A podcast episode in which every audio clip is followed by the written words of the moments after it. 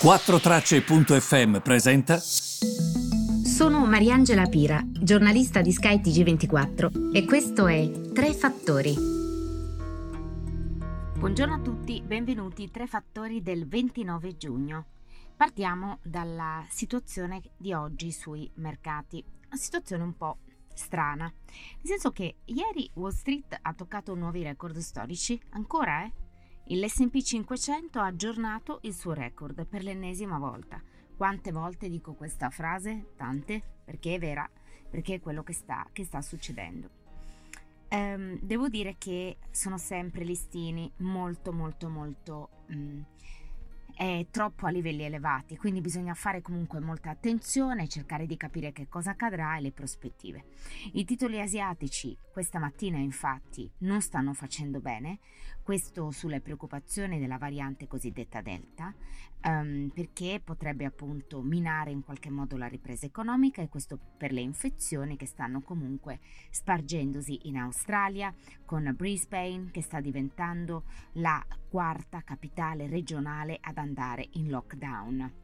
Attenzione, perché noi ovviamente guardiamo all'Italia, guardiamo all'Europa, siamo sempre abituati a essere concentrati molto su di noi, però tenete presente che dall'altra parte sta accadendo questo um, ed è molto importante sottolinearlo. Quest'oggi la Presidente della Banca Centrale Europea, Christine Lagarde, terrà un discorso al Bruxelles Economic Forum. Le sue parole ovviamente saranno sotto lo scrutinio degli investitori, anche perché ci potrebbe essere un qualcosa di diverso in futuro eh, dal punto di vista della politica monetaria. Ci sono sostanzialmente delle divisioni all'interno della Banca Centrale Europea e delle divisioni su come agire nel dopo pandemia, cercare di mantenere questa politica espansiva, quindi tassi bassi, continuare a comprare titoli di Stato a mani basse ogni mese per dare liquidità al mercato e alle economie, e dire ai vari stati, soprattutto al nostro: guardate che noi continueremo ad acquistare i vostri titoli di Stato, quindi quando vi indebitate e andate sul mercato a venderli, sappiate che noi continueremo ad essere il, nostro, il vostro principale cliente. Oppure no, e dire basta, dobbiamo cercare di allattare meno il mercato, cercare di lasciarlo andare da solo. Quindi quale delle due decisioni prenderà la Banca Centrale Europea? È il momento di riflettere anche su questo. È un momento ovviamente molto importante. E poi l'altra questione invece riguarda casa nostra. Riguarda casa nostra e vi voglio parlare della fine del blocco dei licenziamenti. Perché, come sapete, è previsto, qualora non ci fossero sorprese all'ultimo minuto, alla fine di questo mese, siamo al ventinove giugno, quindi è un tema di cui dovremo parlare a lungo. Che cosa succederà? Ci sarà il bagno di sangue che prevedono i sindacalisti. Ricordiamo che l'anno scorso si è licenziato, non è che non si sia licenziato. Quindi questo potrebbe in qualche modo evitare un blocco di licenziamenti che sia doloroso quest'anno. Come si comporteranno le grandi aziende internazionali? Alcuni, per esempio, sostengono che queste aziende già da tempo lavorino a soluzioni alternative, che esistono diversi strumenti per poter evitare licenziamenti, proprio perché c'è stato un cammino che li ha preparati a questa giornata di oggi. Una visione un po' meno catastrofista, diciamo così, di quella profetizzata dai più, e che sicuramente merita di essere valutata e riconosciuta. Vedremo come andrà, perché ovviamente lo, lo racconteranno i numeri, lo racconteranno i dati. C'è da dire che tutti parlano di ripresa in Italia, ripresa che avverrà soprattutto nella seconda parte di quest'anno, che quando si inizierà a viaggiare non ci sarà eh, nessun, nessuno che terrà. Comunque si continuerà a viaggiare e quindi ripartiranno le strutture, ripartiranno gli alberghi, ripartirà il turismo.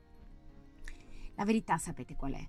Che da una parte ci sono delle notizie positive, ovvero i vaccini che in qualche modo stanno eh, tenendo botta anche rispetto alle varianti. Dall'altra però c'è questa parola variante che preoccupa, quello vi, che vi raccontavo che sta accadendo in Australia in questi giorni. Ovviamente si guarda al Covid, si guarda al fatto che ci potrebbero essere anche degli impedimenti e degli intoppi a quello che sembra un cammino in discesa.